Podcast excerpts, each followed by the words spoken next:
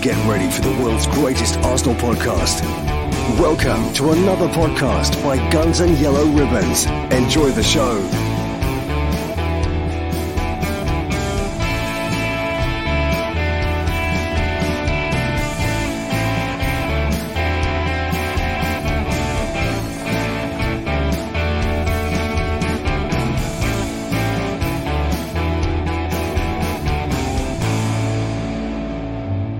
Hello, good evening. Welcome to another podcast by Guns and Yellow Ribbons. I'm Fergus, I'm your host. Uh, and it's my three good mates who are in, in the other three squares. Gunnar Hillsey just in from work, uh, Capo Dan topping up his tan. And over in Copenhagen, uh, we've got Alex. How are we doing, boys?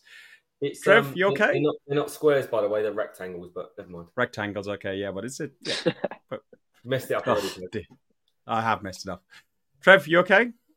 Yeah, I'm good, thanks, Ferg. Knackered.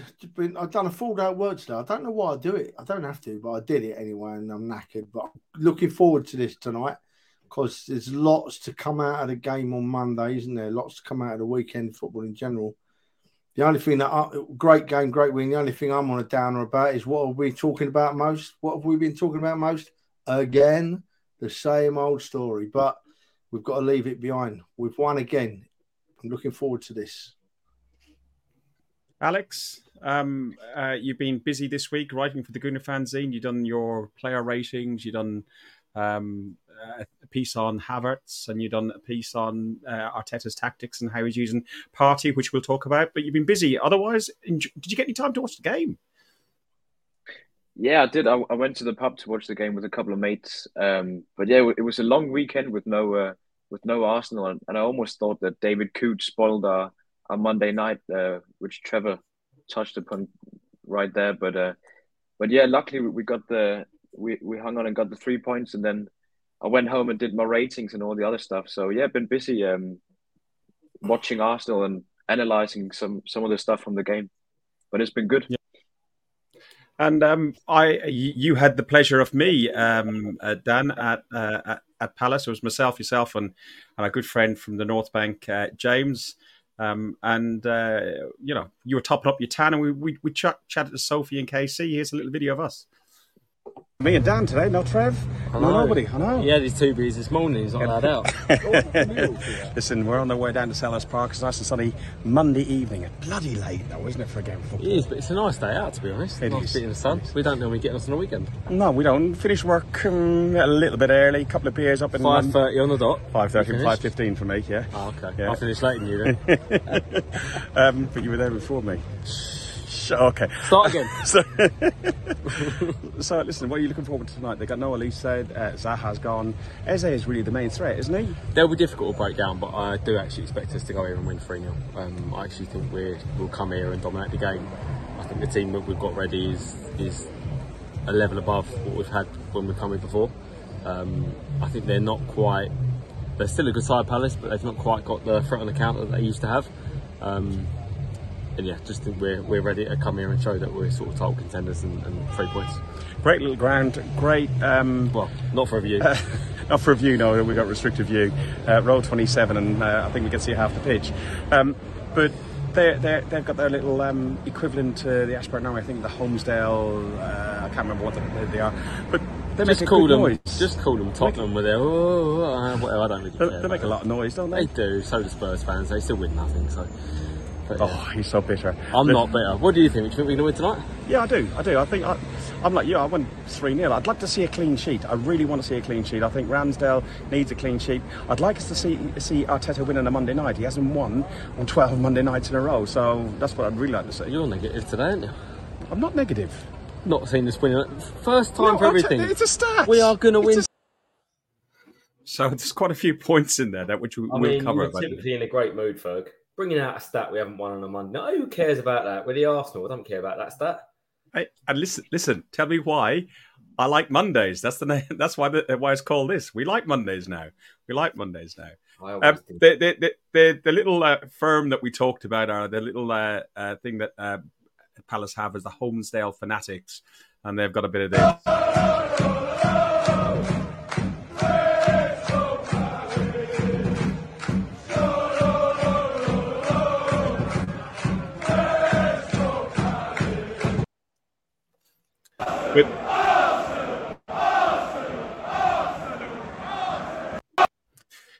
You can see that the uh, the view is quite limited. But you know what? The, the one thing that stood out for me from this, and Trev, it goes back to what we talked about a few weeks back about Arsenal and looking after the fans and looking after the Ashburton Army. Um, what uh, Palace have done there, I thought has been really good. They've built the section and they're letting them build upon that section with a capo and, and everything else. And I, I, I tweeted on, on Twitter earlier, I'd just like to see Arsenal support that a little bit further. Trev, what, what are your thoughts on just like what they've got going down there? And would you like to see it to be supported um, at Arsenal?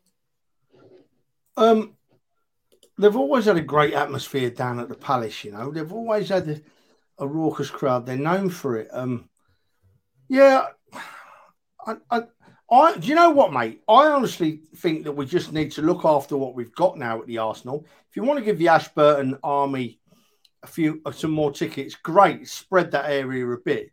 But I think what we need to do is protect what we've got because we've got a stadium that bounces most weeks. We have the odd off game at the moment. And I'm very happy with the way the atmosphere is. I like the way that you boys have got block five, six, and seven going.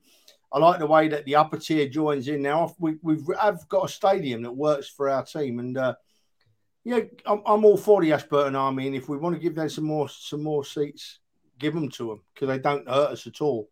But protect what we've got. Arsenal Football Club. We spoke about it last week, didn't we? And about management recognizing the, what's in the business and what they've got. And I think we just need to protect what we've got. I think we do brilliant. I, I love our fans. And we talked about the lineup that we had at, at uh, that was going to be at against us at, at Selhurst Park. There was no Zaha because he's left and gone to Turkey. Um, there was no Olise because he was recovering for an injury. And in the main, um, it was Eze, uh, I think, was the, the, the main threat. Um, Alex, uh, what were your thoughts on, on what we were going to uh, uh, come up against? You know, as we pointed out on the video, you know, we hadn't won on a Monday night since Arteta um, came to power. Um, you know, it, was it was an important important uh, game for us, don't you think? Yeah, I think we have won the, the last couple of games against Crystal Palace, but they have been a bit of a banana skin uh, in the past for us, and they are a good team as well. Even though they they they uh, clearly are lacking some firepower up front, um, with Eze being their only real threat, uh, in my opinion. But they are a really ro- robust team and and um, and do well defensively. Kept a clean sheet in the first game uh, as well. So I think we all knew we were gonna uh, face a difficult task of breaking down that their team. Um, uh, but if, I think if we could uh, keep a clean sheet, I think we'd we'd win the game. Um, and you asked for that as well, and uh, luckily we got that. So yeah. Mm.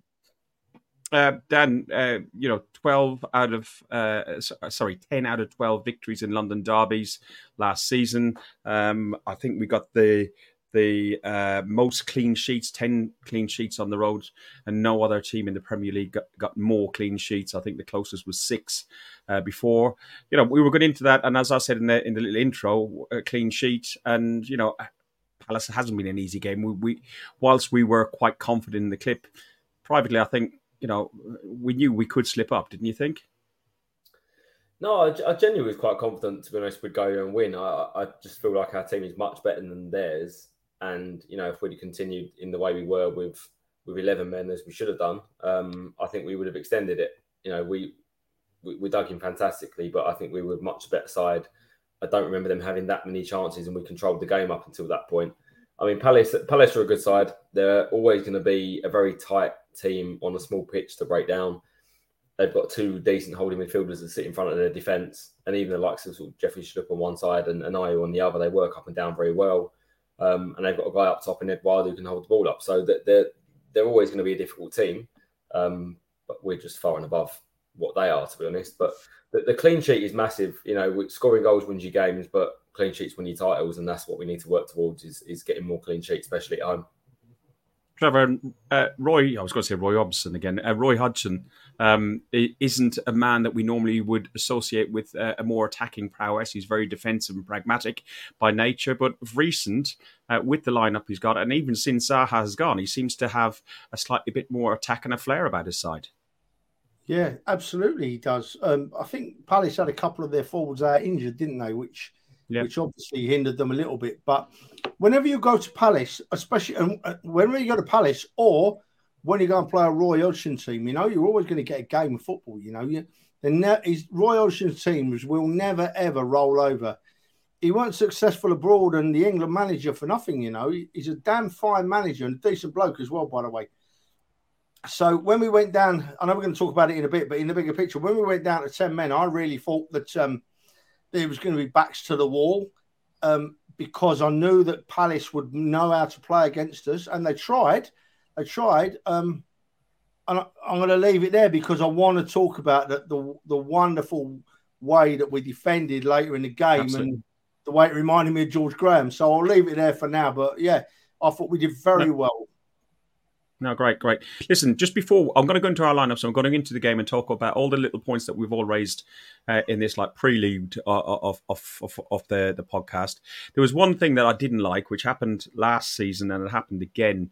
Um, and we even heard uh, some people um, while we're in London planning um, to just turn up to Palace and just because of the the setup of how it is at the away end there, and to let disabled people in, there's a big gate, and some people just rushed the gate, and there was quite a few that got in. And down where we were on on, on the steps of block, where between S and R, um, it was. I, I would hate to see if there was some sort of I don't know. Uh, it was just overcrowded. Uh, it's, it's the second season going that I've been there was like that. And to be honest, it's the third time because I went pre-lockdown.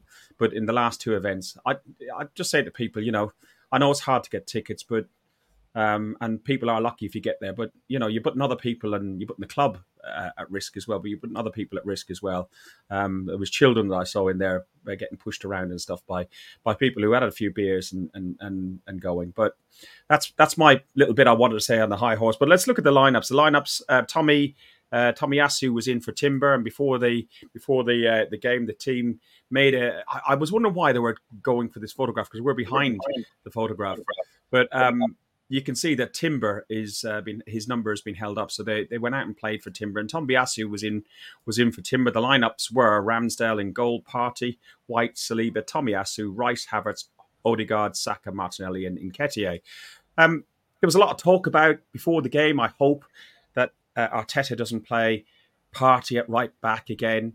Um, some people on Havertz back. Some people saying what's he doing with this tactical sort of change? You know, do, why are we doing this sort of three at the back? Uh, some of this has been covered in some of the stuff that you wrote, um, in particular the the Partey role. Um, Alex, I'll come to you first of all. You think that he doesn't really play right back. He only plays right back probably twenty percent of the game. I'll leave it to you. Yeah, um, I just argued the case of why he, why he's uh, deployed Partey in that role.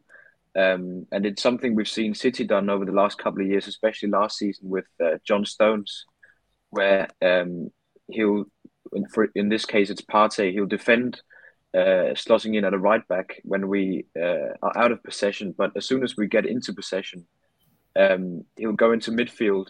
And having him in that hybrid role, it just affords us to have an extra attacker which is very useful when we play against uh, those sort of teams where we expect to have the ball for 70 or 80% uh, of, of the game. So I think it makes sense when we play those sort of teams um, like Forest and like Palace to um, drop uh, Gabriel uh, and then play with uh, Partey in that hybrid role and afford to have an extra attacker, which can help us break down the, the opposition when they um, have a low block. Uh, what did you make of, the, of him playing Partey in that position then, uh, Trev? Because um, you're a bit confused, uh, like many were, uh, the last time uh, we talked about this.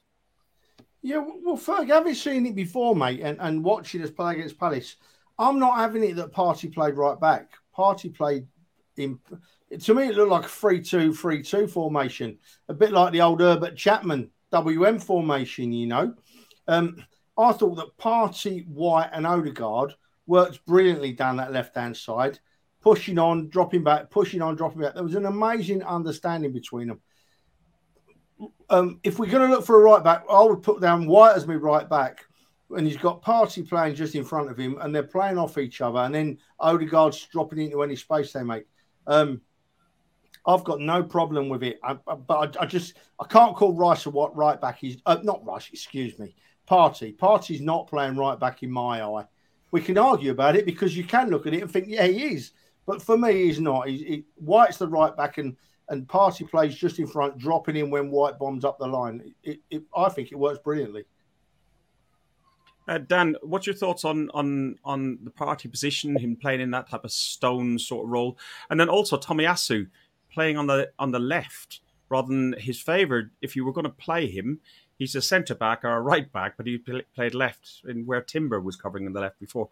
It, it, again, it just makes you question. I'm not questioning Arteta, but you understand, you understand what I mean. You just go, why? Well, he's um, it's not the first time he's done that, is it, Tommy? Tommy's played left back a few times before. He played there at Liverpool home last year, and he did quite well there.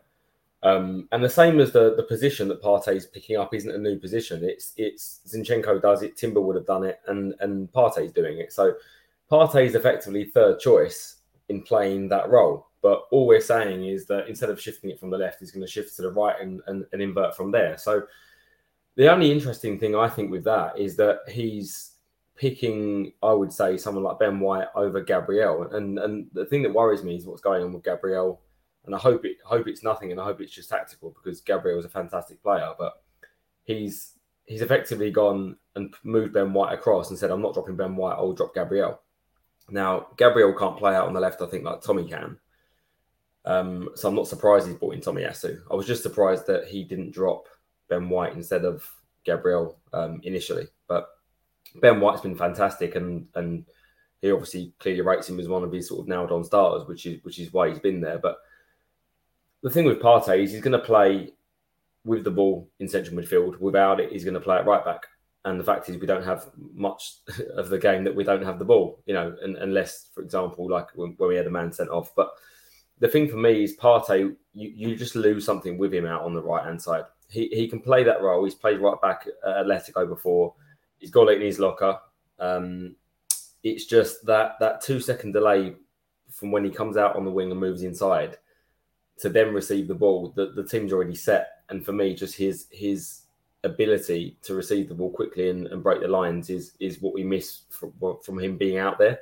Um, having said that, Rice did fantastic in that position. Um, I don't think Rice's natural position will be a six. I think it'll be more of an eight um, when Partey and everyone else is fit and Partey moves centrally. But um, when you've got someone like Rice that can come in and play that six role, it makes it easier to move Partey out. Mm not have too much of a drop off. So that's the big improvement from uh, previous years, like with Lokonga. Arnie's got a great point. Arnie's got a great point in the chat there. Like last season, we were Very screaming out for yeah. a, a, plan B by by Arteta with against a low block, and now now he has. It would be really interesting to see when we come up against the likes of Manchester United at the beginning of September if we revert back to a four at the back and then uh, that sort of formation. And we're not going to know that until until we come up against the more pressing teams. But the teams have that we, want to sit. Have we got a plan B? Well, yeah, this we this is now. what we're saying. This could be the plan B. Yeah, we have now. I don't. I don't think this is any different from plan A. The plan A is play with an inverted fullback, and then we then go to a three and a two. That that is plan A. I, I don't think it's a different plan. Uh, it's just it switches it, from the left to the right. It seemed think, a little bit more obvious last year that, that we had a four at the back. Sorry, go ahead, Trev. No, no, just just just not quite understanding what Dan meant there because I think that looking at our squad, you, have got several ways he can go when he wants to play. That's I think that's the reason Tierney's not playing because you don't want to go, you don't want to use that attacking fullback as much that Tierney does out wide. He wants to, to play more down the middle of the field, from what I'm seeing, and move the ball out wide further up the pitch. You know, rather than move the ball out wide from the goalkeeper, we seem to be playing it through the middle a bit and then moving it out wide a bit further up. So I'm excited by what I've seen. Right, I'm, I'm, this Palace in particular. When I saw the ten men, I was excited by what I saw because I saw a bit of Arsenal, a bit of a bit of balls, a bit of strength, a bit of cleverness. Right, a bit of North now up here, out to defend against a Palace side that were coming at them. And I thought, wow, I, that really that was that was the best thing I've seen in about last last half of last season and the start of this season watching how we adapted to play against the 10 men. And we'll move on to it in, a minute. But when Gabriel come on, my lord, last 20 minutes, I thought he was immense. And, and being able to bring that player off the bench, we ain't been able to do that for years. We ain't been able to do that for years. Bring someone of that caliber with that skill and that passion off the bench. I'm excited by it. I'm excited by what I saw.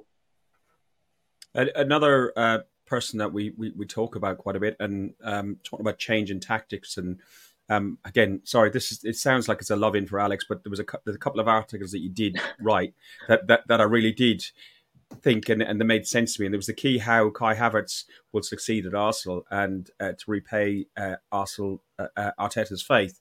I, I, I really like this because I'll summarize it and you can go into a little bit more detail. But basically, what you're trying to say is what they're trying to make is the partnership that I saw at Aston Villa between Odegaard, uh, Saka, and Ben White, and the little triangles that they were playing up on the edge of the box. You want the opposite on with Martinelli, uh, with um, who was it? it was Martinelli, Havertz, and often it'll be Rice on that left hand side uh, when he's yeah. not playing the six.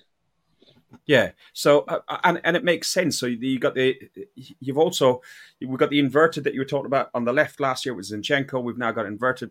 Okay, maybe Partey isn't the man to play the inverted role, but whoever is going to be in that role. So you've always got a mirror, and everything comes in the middle, goes out again. And it was only actually Trev when you said the WM maybe maybe he's gone a long way back in the history books and, and, and picked up something like that. So, Alex, do you want to do you want to expand on on the Havertz uh, bit, and then we'll move into the, the game full on. Yeah, I mean, there's been a lot of talk of Havertz and focus on him uh, from a lot of fans over the last couple of games, and I think a lot of fans they want to see goals and assists for from him, which he hasn't uh, made yet. Um, but I, I, I think we have to focus on on the the other things he does so well uh, which is um, his presence and his he's uh, covered the most ground over the, the past two games. He's won the most duels, so he, he offers a, a lot of other stuff as well. And then I think his movement off the ball is something we'll see more of, and is something that will surely uh, make him score goals and, and and make more create more assists. And when he sort of uh, starts to click with his with Martinelli on the left and um, I think Zinchenko will be a huge uh, benefit for him as well. The way he creates angles, uh, Zinchenko on the left hand side, he'll be able to just think the ball in, into Havertz, into the box, uh, where he's so good at creating space. So I think we just got to have some patience with Havertz, and um, yeah, and if if you've um, if you don't think Havertz has done well, try to look at him uh, in the next game and see the way he moves off the ball um, he's constantly moving off the ball um, and always uh, sort of creating uh, space for, for his teammates. So, um, yeah, um, have some patience with Havertz and uh, and notice the things he's do- he does well other than score goals and, and create a.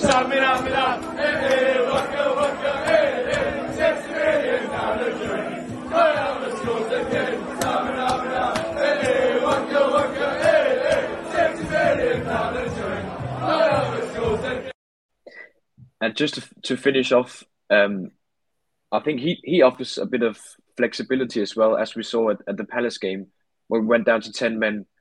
Um, Arteta sent him up as a as the lone man up top, and that's something he does well as um, too, which is hold up the ball and be sort of a focal point up top. So he offers that that flexibility as well. Um, Right. So first half we started with uh, really well. Uh, Martinelli, uh, Havertz, as we just said, it was uh, set up uh, Martinelli. Uh, so I'm just trying to download those photos you sent through to me, Dan. So I'm multitasking at the very wrong time. Um, but yeah, so we had Havertz set up Martinelli uh, for a big chance in the second minute, and then there was a bit of a, a threat from the wing from Ayew. Um, and Tommy struggled. Tommy Tommy struggled throughout the game. Um, Trev, what, what, did you think of Tommy's? Um, aside from the yellow card, which we know was unjust, and we'll definitely cover that. What what did you? How did you feel he he coped in the game overall? It's weird, isn't it? How we see it. I didn't see him struggling at all, Ferg. I thought he handled it all right down that side. Ayew's a right handful, by the way. And he, and he, and he, as we saw later in the game, he, he don't care what he does to get a bit of possession or to get a player booked or get a player sent off. He does not care. He's a he's a pain in the backside, is Ayew, um, on and off the ball. And I thought that Tommy handled him all right. I wasn't upset with the way Tommy was playing whatsoever. Mind you, I've never been upset with Tomiyasu. I've always thought he He's a player that plays with his heart on his sleeve, and he's not let us down. So, yeah, I didn't see him as struggling, Ferg, to be honest, mate. Not at all. Uh, it, it, I'll have to be open on this. I wasn't feeling 100% of the game, so I was struggling to watch the game anyway. And with the view that we had where we were, Dan, it was shocking. You couldn't see, uh, there was a pillar in the middle of the goal, uh, and you couldn't see a third of the pitch on on the away fan side. And, and we were halfway down the stand, so you know, I, I don't think there's an unrestricted view in that stadium. I just I just thought that he, he he just looked a little bit overwhelmed at times by by the pressure that, that Palace were putting under him. Dan, did, did you see it the same way as me? To be honest, I didn't think he was any better or worse than usual. Um, I felt like he was quite steady. I don't think we really gave Palace much of a chance. I think with Tommy, you can get at him at times, and and if you're a winger, you can get in behind him and you can turn him. Um, but I don't think he had. I wouldn't say he had a bad game. I wouldn't say he was a fantastic player, you know, standout player for the team on that game, but I don't think he had a bad game. Um, and I think the sort of misconception because of his red card has probably twisted the view on him a little bit. Um, and I think that's probably unjust, um, definitely by, well, I'd say probably both the yellow cards. Uh, I'm sure we'll get into that later. But uh, uh yeah, I, I, feel like he had a he had a solid game for someone that's um, not been playing that regularly, playing on his wrong side up against someone that's quite tricky. Um, thought we did well. Um, so a player that uh, also comes under a little bit of a criticism had a, a, a, well. When I've been writing some of the notes and preparing today for for this, the name I wrote down more than anybody else is the one that people, including myself, don't rate, which was Eddie. Twenty nine minutes in, um, uh, there's uh, Saka spins this ball. I'm, I'm just going to turn the volume off. So, um, talk to me about this one, Alex. Here we go. So this is the ball by Saka. Yeah, I think this is what Eddie did well this game. Uh, for me, that was one of his best games in an Arsenal shirt. Um, but yeah, he just received the ball from Saka and just spun off his defender, um, and went to to, uh, to get a shot off immediately. It was a bit of a difficult shot because he was off balance and it was off. Uh, it was on his uh, his weaker foot, but um, uh, he got an even bigger chance later on, which we'll talk about. But yeah, I just think Eddie did really well at receiving the ball um, and then just spinning off his defenders. Um, and that's just his striker in- instinct, which is, I think, why uh, Arteta likes to play him in, in these games to answer a couple of questions in the chat um, to Ross. Uh, no, I was on I was on the, the water. Uh, if I'm honest, I had two beers before the game, and then it was uh, it was water at halftime. I just wasn't well. And yes, Andy, um, Trevor is drinking Prime. Arsenal Football Club are now sponsoring him. Uh, he's uh, yeah, he's even look he's putting it on plain things we do because we don't get the link on here. He's been sponsored by the club. You know, he's he's very famous now as our Trevor. Smudge, smudge. Trev's drinking a bottle of water, mate. Ignore him. um, so that was 29 minutes, 35 minutes in, uh, no, uh, 36 minutes in.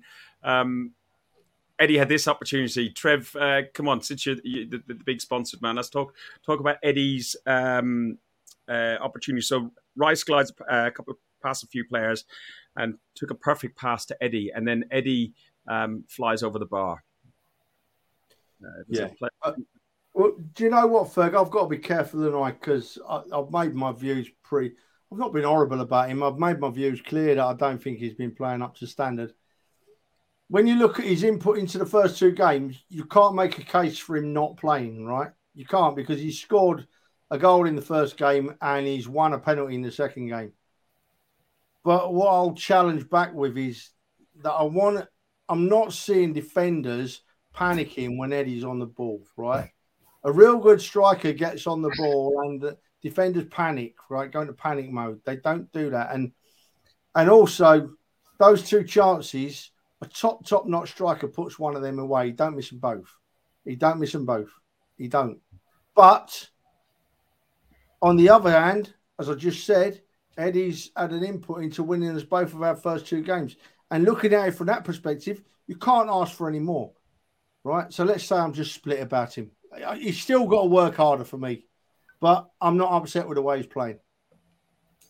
To be honest, I think I think you're spot on, Trev. Um, I watched the game back, and my thoughts were, okay, I've been massively harsh on Eddie at that game, watching it live.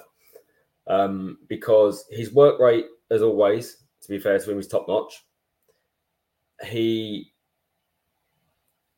his turn for that first goal, similar to the West Ham goal we scored at home last year on, on Boxing Day. Just obviously he turned the opposite way and it was on his wrong peg.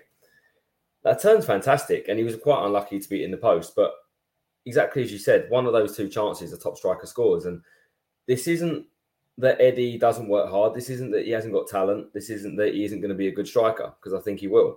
But is he going to be a top top striker that the top clubs need? I don't think he will. And and that's not really too much of a harsh criticism on Eddie because how many of those guys are around at the minute? You know, Real Madrid need a need a top striker. They haven't been able to go out and get one. There there aren't that many of them around. So compare him to the rest of the strikers, what we can go and spend 40, 50, 60 million on, I don't think you're going to get much more than you're going to get with Eddie. So I just feel like he isn't going to be, he's always going to be a poacher. He's going to always be a near enough a bit of a tapping merchant. I don't think he's ever going to be a, a striker that can create something out of nothing and, and win you a game in that respect. But, you know, the penalty that he won, really quick think, uh, thinking, great run, got there quick ahead of the keeper basically his contribution won us that game. And off the ball, his pressing is always fantastic. You know that in the build up to that um, that first chance, the way we pressed the ball as a team was fantastic, and he and he leads that. So we are, I think, a bit harsh on him as fans, um, but I think it's also because we expect a top top level striker because of the top level strikers we've had over the years, and and you could name six, seven, eight over the last sort of twenty years, and, and probably further. So I think that's probably what affects him as well. He's looking at the you know the past history of the club and the top strikers we've had compared to what we have now.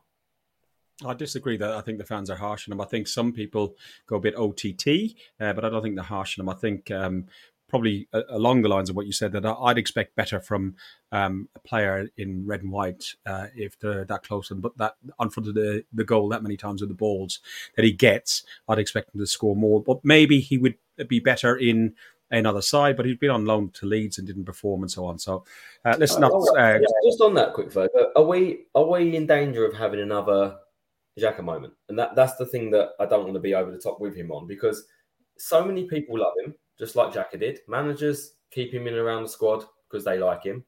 Past professionals love him. You know, Kevin Campbell has raved about him. Ian Wright has raved about him. You're not going to really get a better reference than than those two as well.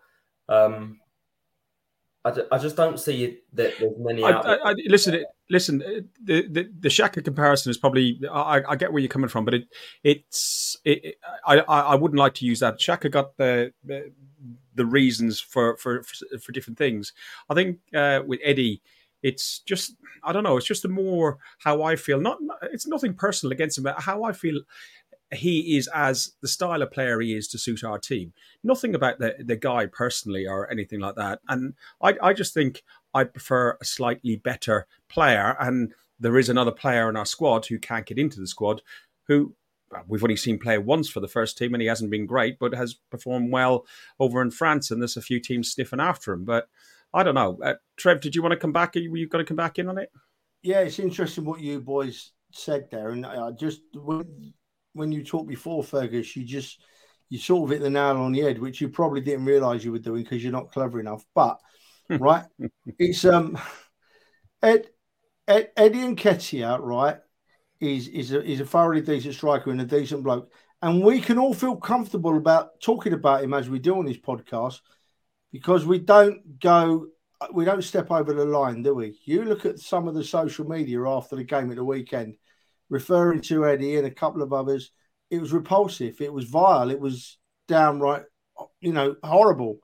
We don't do that on here, and, and I think we're quite within our rights to say what we think about players because we do it in a sensible way, and and we do it in a structured way. We've all said that we like Eddie. We've all said that he's scoring goals. We all said we think he could do a bit more, and we hope he does. We shouldn't we shouldn't worry about that in the slightest. Not in the slightest. Saying it how it is, mate. Yeah, I mean, I am. Um, I, I don't think he's going to be the number one striker for our club, but I would argue people would struggle to name a better second striker in the league other than potentially Julian Alvarez for City, that has better numbers when he starts for a club than Eddie does. You know, this is a player that doesn't always play regularly. He comes in when Jesus is out injured, and he comes in, starts, and he scores goals. So I'm not really sure what else he can do other than I think he's just missing the X factor. Yeah, well said. Yeah, well said. Well said. Uh, somebody who's not missing the X factor is Saliba. Saliba, uh, right in front of us, made. Um, you, you, fed me that line, didn't you? Um, uh, uh, Saliba made this wonderful tackle um, just about, uh, just about, just before half time. I think it was about 35, 36 minutes in. This tackle was just immense, and what you guys won't have seen uh, afterwards was the pitch. He took half the pitch with him as well. Dan, I was with you, and you turned around and looked at me and went, "Oh, like that." You you thought he could have gone yeah. normal. I don't know what how I can describe it in a way that's acceptable on air, but there's two things further down that went up into my stomach because I was like, "Oh, that is bloody close." Um, so much so that VAR even checked it. But I tell you what, watching it back, I don't actually know what VAR were checking. I reckon they just wanted to see it again because it was such a good tackle. Because he was he was spot on. It was a fantastic fantastic tackle from Saliba. His his recovery pace is fantastic. But then to go and, and you know put in a tackle like that, where if you get the timing slightly off, it's a pen. Um, yeah, just he, he's a he's he's a step above the others. Uh, people can call him Rolls Royce or whatever you want to call him. He's just he's unreal. Do you know what? Yeah, you know what, boys? Mm. Right, I hated Saliba when he made that tackle because it was absolutely fantastic, and I watched it on the telly. As you know, I couldn't go, and I jumped up and just clapped and just because it was just super to watch. And it got me another bite from the dog because she don't like me standing up and clapping. So I had the dog hanging off my leg trying to watch the telly, but uh, never mind. Dan, what you saw it live, I saw it on the telly. I, I just just thought, oh wow, wow, we've got because in that situation, tackling from behind like that in the box, these bloody useless officials we have nowadays. There's only one thing they're looking to give there. What they're looking for the tiniest little chance to blow that whistle and point to the spot and become the center of attention. And he didn't didn't give him a sniff. Best oh wonderful, wonderful. Saliba. Uh, nine shots in the first half. We had the most shots since um, uh, it was a game on Boxing Day against Bournemouth in 2019. Alex, that was Arteta's uh, first first game, and you know it was an impressive stats. You know, he's won on his first first game on a Monday, um, and uh, you know he's got nine goals. Fifty-one minutes in from the edge of the area, uh, there was a free kick. Now, on this free kick, you felt that uh, Martinelli was standing over it. You thought it was going to go different. I'm going to play the video. It leads to the penalty, and then just but you can talk it through for any anybody on audio. Yeah, um, I just uh, I saw Martinelli was standing over it, and I was kind of wondering why, because it was perfect for an uh, for a left-footed in-swinging cross, and then I didn't get to think about it before he played that short pass into the box, and uh, Nketiah was quick to react, and he got to it before Sam Johnstone. Um, but yeah, it's just those little things that that wins games, and that's what one wanted for us this time. Um, and I saw someone uh, sort of uh, making the comparison to to uh, uh NBA and basketball, because that was kind of what uh, Thomas Partey did. He screened the, the Crystal Palace defender, so he couldn't get to Eddie. Um, and I'm I'm hundred percent sure that it's something that's been worked uh, worked on in, in, training, and it's something they've they've uh, worked on. Um, and I just love those small little details in the games that we've often gotten right, and um, our set piece coach has helped us uh, win many games with those sort of small little tricks. So it was just clever and that led to a penalty. And the decision over the penalty and who was going to take the penalty, uh, a lot of t- a lot of teams talk about that there's a penalty taker uh, nominated beforehand, but it seemed there was a bit of a debate about this. Dan, um, it, it Saka hands the ball to Odegaard. Odegaard takes the penalty. What did you make about like? It seemed a bit not chaotic, but it it just didn't it didn't look like somebody wanted to just pick up the ball and take the penalty straight away, did it? I think correct decision, if I'm totally honest. Um, listen, the the lad has shown massive, massive balls to come back from what he did and score some of the penalties he's done since. Um, but he has missed a couple, and it's not a criticism of him because there are some people that are just naturally better penalty takers, and I don't think he needs that pressure of being a penalty taker. And I think Ødegaard said after the game, he was asked about it, and he said, you know, he'd just gone up to um, Saka and said, you know, I've scored my last couple. Can I take it? And Saka's gone, yeah, take it. So I, I like that from from our skipper to step up and say, you know what, I'm going to take responsibility and um, you know a cool, calm penalty right at the time we need it. So um, that's not it's not me saying I think Saka would have missed it. I think Saka, you know, eight or nine times out of ten scores them, but it, he he has missed a couple, and I think that the lad is good at so many many things. Um, you know, he doesn't have to be our penalty taker as well. Trev, here's the penalty uh, coming up here.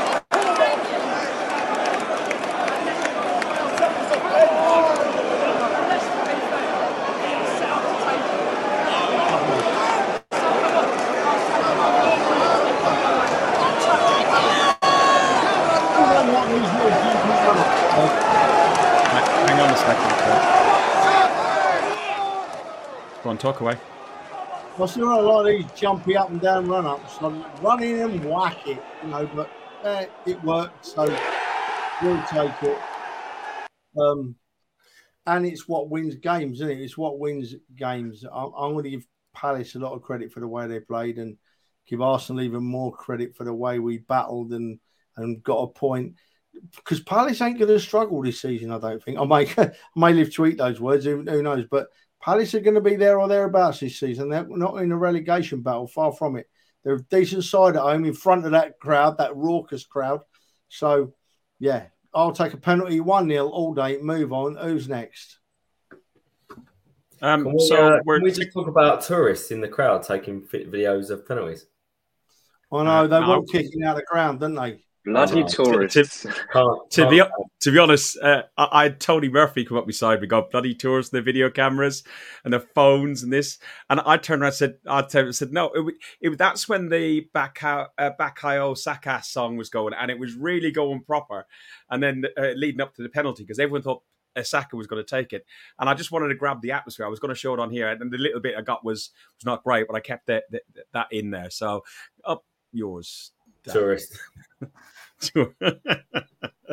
Listen, we seem to down to not down tools, but we seem to, you know, for a few minutes uh, uh, go down a couple of gears after we got one nil up. I don't know um, if that was your observation, but you know, there was a couple of incidents which led to the yellow cards, which we've uh, intimated about earlier, which was a bit of time wasting. I did see something on Twitter and TikTok about the, um, I think it was Havertz was going to take a throw in um, and it took him about 15 seconds. He passed the ball to Tomiyasu, and Tomiyasu took eight seconds. And because the Palace players who had been equally time wasting as, as much um, complained, Havertz didn't get the yellow card. Tomiyasu took the yellow card. I, I, I find that difficult to understand. I understand and I appreciate that they're trying to stop time wasting as such and people kicking the ball away and people gesticulating yellow cards, which Partey did do actually in that uh, at one point um, later in the game. Um, but I understand the change in the rules, and the players should understand the change in the rules. But how Tomiyasu ended up with that first yellow card when it was Havertz who took even longer, I I, I don't get it. Uh, can somebody can, who wants to explain to me why he ended up with it over not even giving to Havertz who had the ball even longer? They were saying not, not long before the referee had gone across. I'm not sure if it was to Ben White or someone at the back and give it the big yeah, it was no more of this, you know. And and I think that uh, Tomiyasu came just after with that throwing. He sort of took one for the team in that yellow card, you know. I that do you know what that that yellow card doesn't bother me as much as the next one, right? That yellow I'll show card, you that, then you can talk through this while it's on. Yeah. You see, Ayew knows, right? Ayew knows that Tomiyasu's on a red, a yellow card. He knows he's not stupid, so he's going to go. I, I, said earlier in the show, right? Ayew's a clever player. He's a pain in the backside, clever player who knows how, how to how to how to play the game both ways. And he felt a touch on the back there, and he went down. Then, then what concerns me comes in there is that the referee has looked at that and said, "That's another yellow card." Because you, I mean, first time I saw it, I knew it wasn't I knew he hadn't pulled his shirt because his, his, shirt doesn't leave his back. and you know he's not pushing him because he's pulling his arms away. And, I, and I'm not a paid referee, and, watching it in real time on the TV, I knew that wasn't a yellow card. And do you know what really bubbled me? What really, really got my back up, right? Was it Gary Neville on the on the on the oh. TV, who's meant to be the expert, who he gets paid all of our Sky money that we pay to Sky to be the expert, said, and I quote, he had a little tug at his shirt. You're always going to get booked for that. That's yep. the expert. That's who's and Carragher agreed as well. You what, mate? And Carragher, he agreed as well. He thought yeah. it was a yellow card as well. Hang on, hang on a minute. This this this bloke, this expert, uh, has had the benefit of a replay of two or three or four because he's got screens all around him, and he's still taking about ten goes to see what I saw in real time, and then still saying the wrong things. I was fuming with what Neville said because it doesn't help the game. Th- those pundits need to be not saying t- things about players like that. He should have said the referee's got it wrong there. The ref, you don't have to say the referee's an arse or the referee's a knob or the referee's a dick or the referee's an idiot. All he has to say is the truth. The referee got it wrong. And he didn't. For some reason, he didn't. And I can't work it out. And while we've got pundits like that saying those things, we're going to struggle to move the game away from these idiot referees. I think this is the clip. I think if players are starting to get sent off, I mean, obviously this one is, is, is, always going to be a yellow card. But if you've got defenders or other players on the pitch that are wasting time, you're going to get booked. This will have a bigger impact tonight, this sending off, on time wasting for players that will be adding 15 minutes on at the end. Uh, that's not the quote that you said, but I, I, did hear the quote that you said, but it's the same same rhetoric and same BS sort of thing. Yeah. Yeah. Uh, Alex, what's your thoughts thoughts on the yellow card then? Yeah, I think the first one was fair enough. Um, I think it was just Tommy was unlucky because he ended up with the ball and he, he didn't actually take long, a long time uh, with the throw in. It was uh, Havertz who took a long time and then passed it up to him. So I think it was fair enough uh, that he got the first one. And then, I mean, yeah, with the second one, I think the only thing he did wrong, Tommy, was to let Ayew uh, get on the on the other side of him to spin him but yeah, I mean, there was no contact, and I think, I think um, it kind of shows one of the flaws with VAR, which is not being able to review a, a second yellow, uh, which leads to a red card. Because I mean, I'm I'm sure if he, if the ref went to watch that on the screen, he'd uh, he'd never give a yellow card. So um, yeah, for me, it, sh- it, shows one of the flaws um, in the VAR system as well. Yeah, mm. absolutely. It shows they need to change that rule and change it quickly. Because at the moment, that referee's given a yellow card when it shouldn't have been given, and, and that's made it a red card. And and Arsenal can't challenge it. So the referee sat at home eating his tea thinking, I got one wrong, but it don't matter. I'm not going to be made to look an idiot because they can't challenge me. That's wrong. That's wrong in any form of life, not just refereeing. You can't do something wrong and not be challenged for it. And that's where referees are. They're not going to improve while we're not challenging those mistakes. It, it, it's a desperately bad rule that needs changing. And if the if the FA or whoever it is, the Premier League, have got anything about them, they will be, at this very moment in time be thinking, we need to look at that second yellow. We need to overrule this, you know. But they won't. They won't. I'll tell you what, though, uh, Trev. The one thing I'd want to see, and we've said this word many, many times now, is consistency. Because if that's a yellow card for the first one for time wasting, and there is a limit in total for players taking a yellow card, fine. I want to see that for every single player. But I guarantee if that was a second yellow, they wouldn't have given that second yellow as a red card for time wasting. It just would never happen. And I know not all of us watched the Women's World Cup, but there was an instance in the Women's World Cup where a Spanish player kicked the ball away um, to waste some time uh, for a throw in, um, and they were on a yellow card already and the referee went to reach for the yellow, realized that that player was on a yellow card, yeah, and decided that. to not issue the second yellow card. Uh, you know, uh, I, it, I know it's it's not the Arsenal game, but I'm just saying, it, just to re- reiterate the point you're trying to make, it's, it's consistency, and there should be no. Uh, if it is that's the law and that's the way it happens, sorry, you time wasted, and sorry, I thought you pulled the shirt. Um, then okay, the referee's human; he can make a mistake uh, he issues two yellow cards, and we can't really complain about it. But if they're changing their mind, or they're not using the technology that they could use, um, it's you know it's it's a bit. Listen, um, we we then had 20, 25 minutes to, to hang on, um, and the Hang game on, was hang on, managed where are you going with very this? very. Hang on a minute. Dan was talking before you. Bloody ruined it. hell. Son. Oh, go on, I, look, look, I, I left the game not long afterwards, so I'll leave it to you three. Shall I? He's, he's, he's in a rush. He, he wants to get off and go and have his tea, doesn't he? Look, he's I'll spat his have your dummy out now, Dan. Look at him. No, Oh, the you only other thing I was mate. the only other thing I was going to say was again inconsistency, right? And and and the time wasting thing is a different issue, but inconsistency within a game within a matter of minutes, right? Because that Tomiyasu second yellow card, one is ridiculous because he doesn't pull his shirt. You could argue the lightest of lightest pushes. His hand touches barely his back and he falls over like he's been shot. But then straight after for Ayew to quite literally, so our Ferg's gone that's a lot better.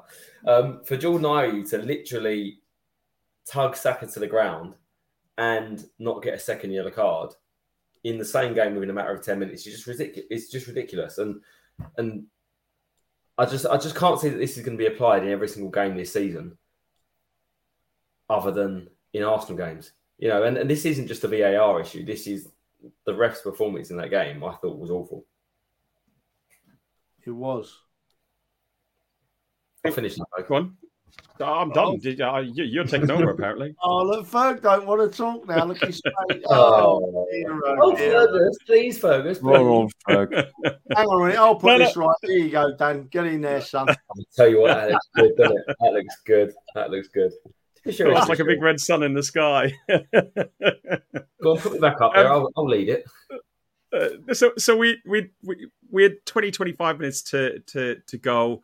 Um at that point i said bid farewell to dan and i made my way back to norwood junction because i just wasn't feeling it. And um i i i i got to listen to some of it back on the on the train.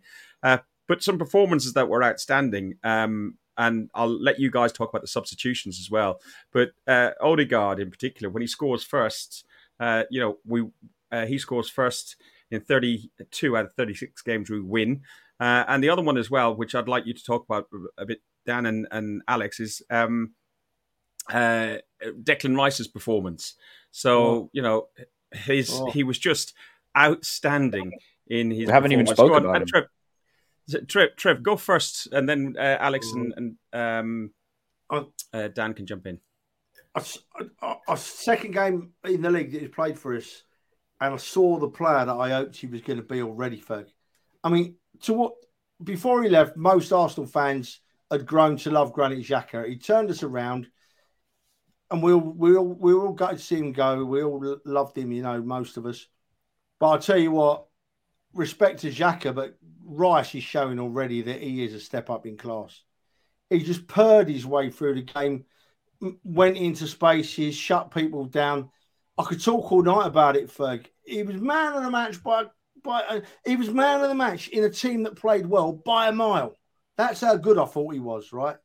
I, it just, it just, you could see there was already an understanding as this season goes on, and him and hopefully Partey stays fit and and they and that the WM, the middle of the two start start getting to know each other even better. I, oh, I, I'm lost for words, Ferg. I'm that excited about it, about watching this this this team develop. Now we've got these extra players. Now, I mean, Timber's gone, which is a sickener, but Saliba and Gabriel and because Gabriel was so good when he came on, and then Rice coming in next to next to Partey and feeding our young kids up front. I, you're gonna have to stop me because I'm just gonna waffle all night about it. This old man's so excited. I mean, I can, I can jump in. So the, the reason the reason I sent these graphics, know if you want to show them, maybe the second one, for example. What's interesting, you look at the position on the left. He is the guy right in the centre in the six role. Yet you see his pass map and his passes by zones. He's just all over the pitch. So he doesn't stay in that one area. He literally does run around the pitch and gets involved in all areas of the game. And then if you go back to the first graphic, I think it even says on there distance covered, the highest. But your number six passes in the final third, second most. Expected assists, highest. And that's your, that's your number six. The thing with Declan was, I think when we're playing well and we're on top of the game, I think he's going to go unnoticed a little bit. but I think what you'll have with Declan Rice is that when we really, really need him, he'll be the guy that steps up because he is just a natural leader. And I think we saw that with with 10 men at the end, that he's just game, he just game went up another level. And he's gonna be I mean, he's already such a likable person, I think, and he's already started to come across that he um that you know the way he interacts with the fans and the fans I think are growing to love him already. But I spoke with a West Ham fan a, a few weeks ago before um, we started the season, and my view on Declan Rice was 100 and whatever million way overvalued. He's worth 50, 55 million maybe, and he's a good player. And their words to me were, "You just watch him week in week out, and I guarantee your opinion will change. It will go from he's a decent player to he's one of the first names on the team sheet." And I think he could be that guy that just when we really need him in times when we're in a running, when we need to dig our heels in, when we need to get over the line in games like last year, West Ham away, Liverpool away, he could just be the guy that gets us over over the line and those extra few points. Not so much going forward, not so much opening up a team, but in terms of being vocal, organising people on the pitch, in the right places at the right time. I think he could be that man. Alex? Yeah, I agree with everything Dan said, and I feel like I could speak for hours about um, Declan Rice, but I'll, I'll make it short. But I think us Arsenal fans, we saw the first little snippet of why we paid so much money for him um, against Palace in that game, um, and we have to remember as well he's he's only 24. He's only just come into the team. He'll get even better and better and I think one of the things um, which I wrote about in the article is I think he'll add um, more goals and assists to his game as well. Uh, th- against Palace, he sat a bit deeper, played more central, but even then, he he almost got an assist uh, from that pass to Nketiah.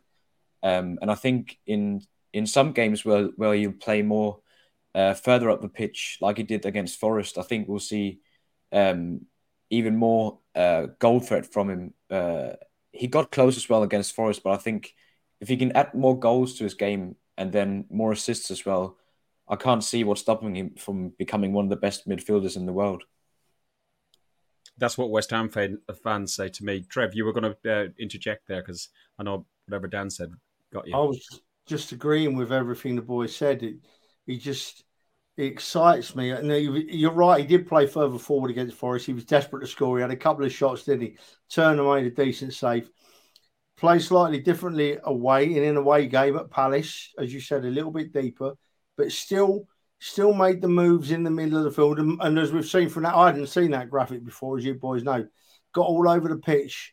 And and when a player of that class gets all over the pitch, that's uh, that when when when players players opposition know when opposition know how good Rice is, all Rice has got to do is move into space. He's going to drag two players to him and make a space behind him. You know, he's that good. Rice. He's his movement off the ball will be just as important as his movement with the ball because he'll move the opposition defense around the park when he, even when he hasn't got the ball. You know, he's that good. He can be that good.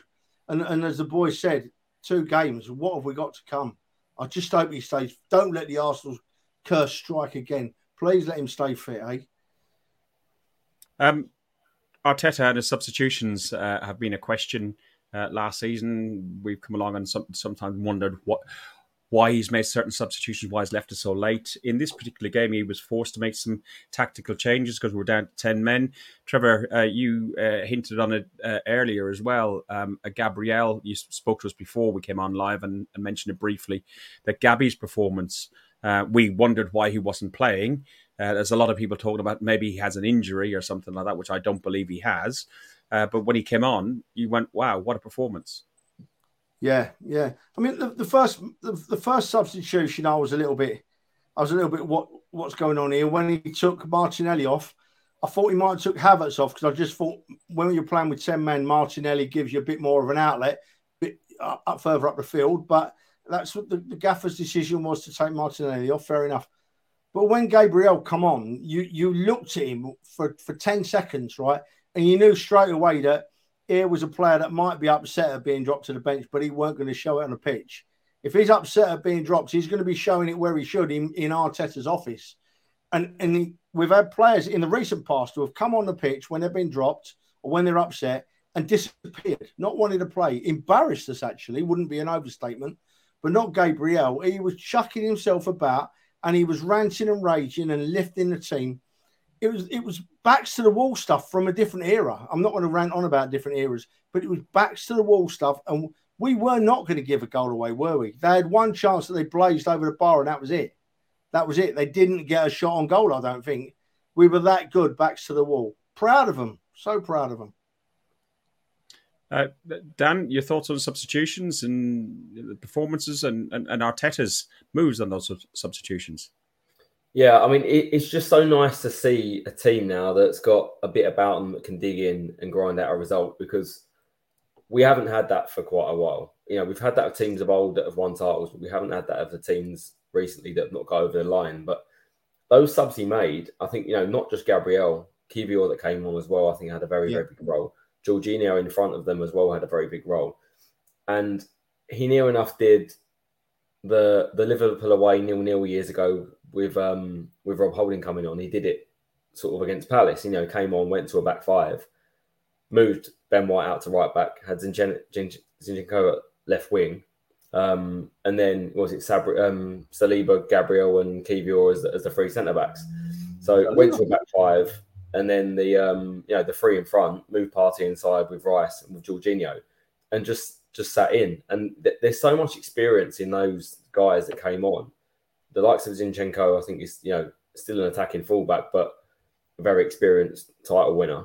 Jorginho, Champions League winner, you know, and even Rice at, at the age he is, very experienced in the Premier League, and Partey alongside him, and, and and those guys just just communication within the team and organisation just just turn us into a different team. Yeah, uh, Trev, because you mentioned it before, Mart, uh, was it Martin? But up a comment about George Graham esque uh, defence. Um, you mentioned it. Go on, expand on that a bit more because you, you obviously have like mind, mate. Just just watch the way we played when with ten men, but particularly when Gabriel and I, I missed Zinchenko and Kiwior. That was naughty. Came on, but that that's what we used to see week in week out. That's what we missed towards the end of Wenger. That bit of bite, that bit of that bit of passion, that that bit of grit about the side. We didn't seem to have that, and it's back, and it's back in a big way. Looking at that gate, that Palace result, it is back in a massive way. That's what we used to get week in week out under under um under George Graham. You know, you used to get a team that was going to play their backs, play play till they've dropped for the for the manager. And it appears that Arteta's got a bunch of lads around him now that are going to play till their last breath for him. And as a supporter, I don't ask for any more than that. That's all I, have always said it, haven't I? That's all I ask. Go out on that field and give me everything for this badge, you know. And I was so proud of them that last 20 minutes. Wow, unbelievable. Didn't a Palace at home with 11 men with that crowd behind them coming at us and coming at us and coming at us, and we looked comfortable. I really thought we looked comfortable and didn't look like giving a goal away. Very, very good. More, more better than a lot of people give us credit for. Alex, uh, I heard Trevor mentioning earlier that uh, um, Declan Rice was by far his man of the match. Uh, in your player ratings in the, the Gooner, um, you had Declan Rice and also Saliba at nine out of a ten. If you were to choose one of the two, who would you say was your um, was your man of the match then, um, Alex? I'd go with Declan Rice because I think he did so many things well. Um, not only his uh, like his presence in midfield, but his passing uh, as well. And then he should have had an assist as well. So um, I'll, I'll, I'll give it to to Rice, even though I think Saliba was outstanding as well.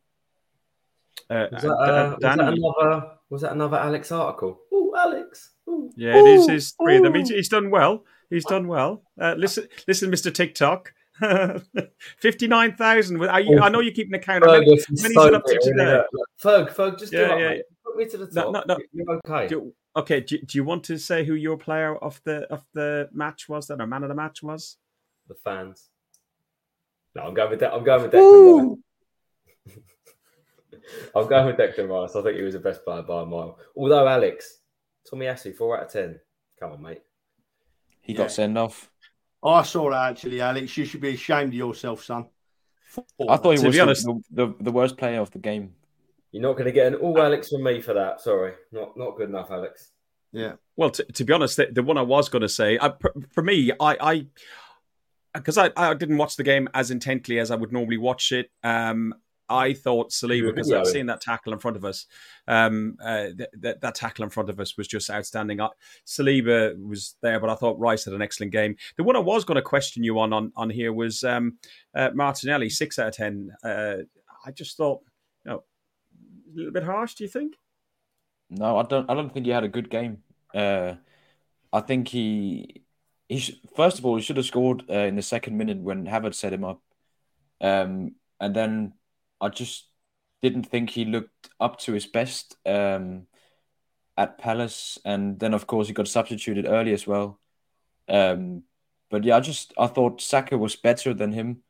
Uh, I thought Eddie was better than him as well. So I just it didn't make sense for me to give him uh, Martinelli the same uh, score as uh, Eddie and Saka. But I want to hear your guys' opinion as well.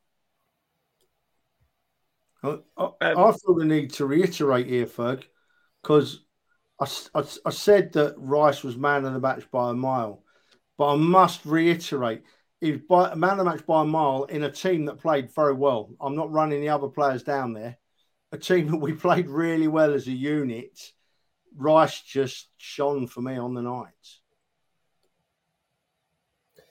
I mean, I, I wouldn't quite say it was a six. I think the the fullback up against him, I think had a good game to be honest, and it's normally one or the other where Saka or Martinelli gets the best of their fullback in a one on one situation. So, but Gabby was still up and down all, all day, working hard as he always does. It was him with Eddie switched on to win the penalty. So, if you're talking about moments that change your game, um, Eddie making the run first and, and Martinelli being switched on enough to pick him out. So, yeah, it's hard to judge because I- I- the time when we went down to I- 10 men. Um, but up until I then, did say to you, Dan, though, in the stands, I did say that Martinelli wasn't having a great game. Um, and I said Tomiyasu and, and, and Martinelli were, if you're to, to pick out two t- players who weren't at their best, uh, were the two. And uh, even in the beginning of the podcast, I, I, I asked uh, people's thoughts on, on did uh, Tomiyasu feel overwhelmed on the game.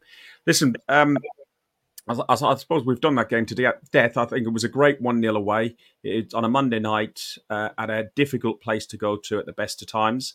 Um, uh, one thing that did come out of it, which got a, a great rendition, was uh, the the Saka song, the Voulez-vous Saka song.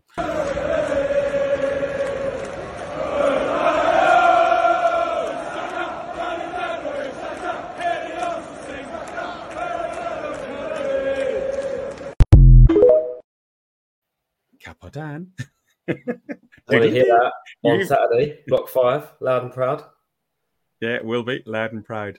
Uh, Saturday, Fulham. Um, so uh, we've got a three o'clock kickoff, a very rare occurrence. Trevor, you're up in Manchester doing some fundraising for a family member, so you won't be um, uh, joining us this this weekend because uh, family, as always, um, come first. But what are you expecting, and how are you expecting the lineups to be? Do you think we'll still have this WM as you as you uh, talked about um, type of formation?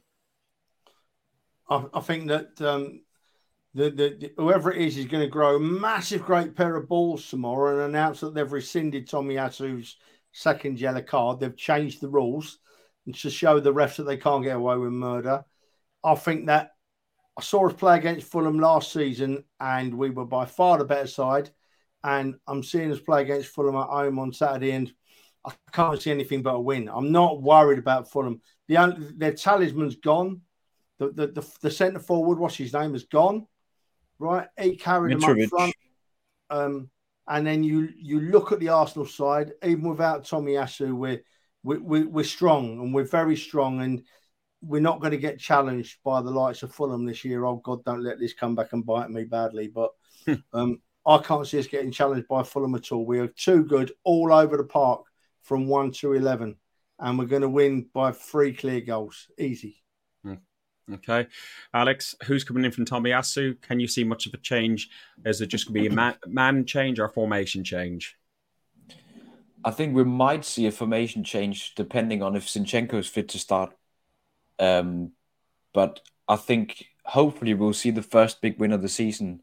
Uh, Fulham's been the the worst uh, defending team uh, so far these two um, these two games uh, in in terms of uh, chances conceded. So if we can finish our dinner this time, which we haven't been good at the first uh, two games, I think we'll see a big win, and I think we should see a, a big win versus a, a, a Fulham side that doesn't look very good this season. Um, they they need strengthening before before the window shuts if they need if they want to stay up this season. I think so. Uh, Dan, your thoughts on on how you'll see this lining up? Uh, Alex, give us your score prediction, by the way. Uh, three 0 Three 0 Okay. I'm going to go for four 0 and I think there'll be a few changes to the lineup. I think with Tommy out, Zinchenko will come in. Um, I'm hoping that you'll see Gabriel come back in as well alongside Saliba, and I think Ben White will go to right back. Um, it'll be the same system. It'll just be Zinchenko that comes in alongside Partey. And then I think you'll see Declan Rice pushed up further alongside Odegaard. And then Saka Martinelli in each wing. And then it's a choice between Havertz and then Nketiah up top for me. Okay. Um, I don't. I don't I think, think he'll drop Havertz. Do you think so?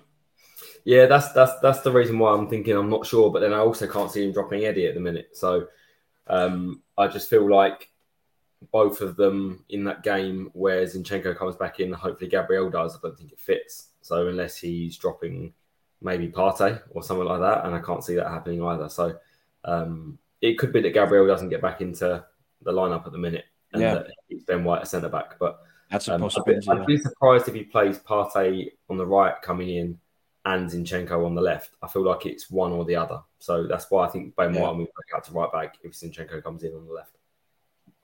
Yeah, that makes sense. Actually, that makes sense. Um, personally, I think we'll uh, we'll concede at home. Uh, we seem to have done it consistently last year, so I'm going to go for um, probably three one. Um, the the only reason Fulham Fulham are being flattered in in in the league at, in 13th position at the minute only because who they played in the first um, first league game was against Everton, Everton. which is and they shouldn't have won that probably, one. Yeah, probably not. No, and but the you know there's a lot of teams down there that are, are pretty damn average. Uh, that battle for the for the drop. Um, look at who. Don't talk about Everton yet, boys, because we've got them the away game after next, and it is Everton, and we yeah. have been abysmal there in the last two or three seasons. And the, uh, the only thing I was think I was thinking about that, Trev. The only good thing is we've got them away earlier in the season.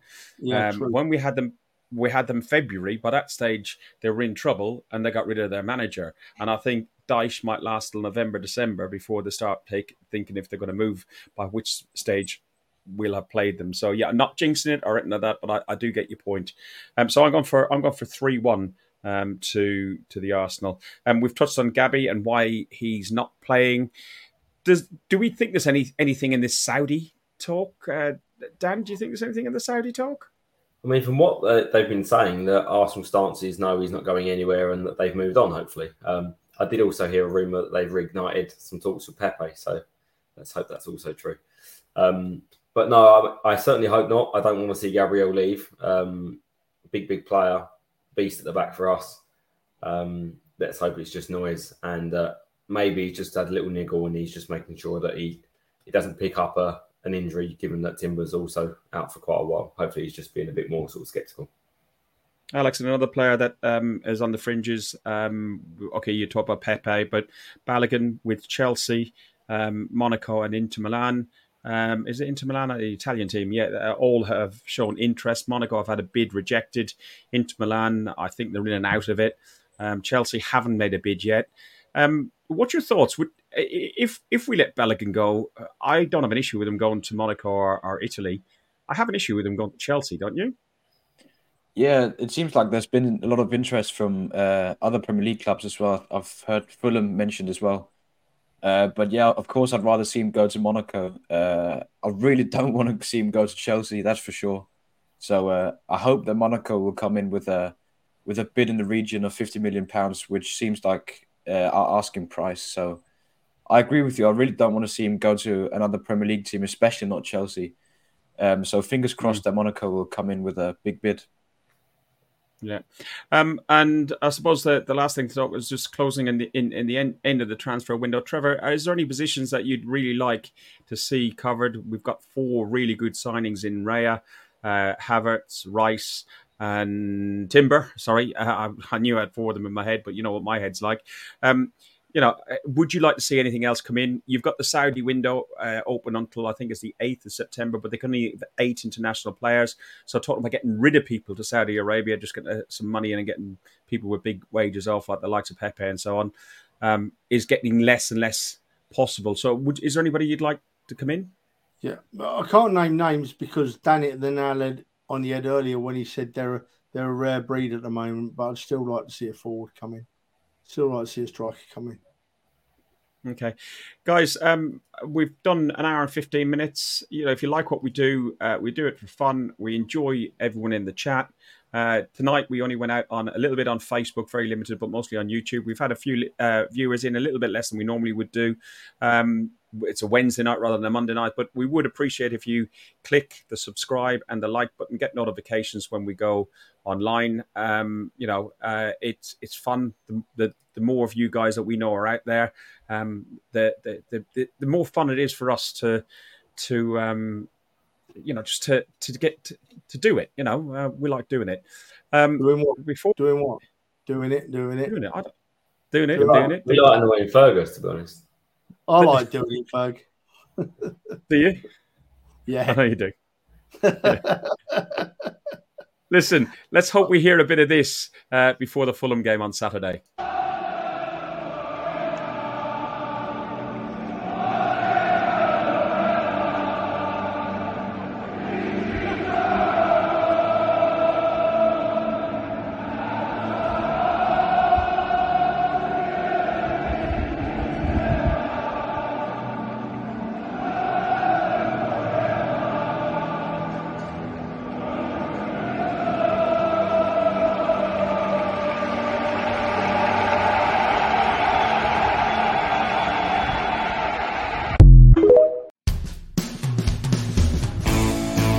Listening to Guns and Yellow Ribbons, an Arsenal. Oh, I think Trevor wanted to come back. Trevor, I saw your face really. I stopped no, it. No, not at all, mate. I was just like, you know how that that song gets me, Ferg. Didn't want to come back at all, mate. Just, just smiling and happy and supporting our great club, aren't we? Eh? And we're going to do all right so, again. Can I press the button? Yeah. Pr- wait, no, hang on. Uh, yeah, now. Go on, do it now. Go on. Thanks for listening to Guns and Yellow Ribbons, an Arsenal podcast by Arsenal fans for Arsenal fans. Follow us on Facebook at Guns and Yellow Ribbons or Twitter at Guns and Ribbons. And remember to rate and review us too. Up the Arsenal.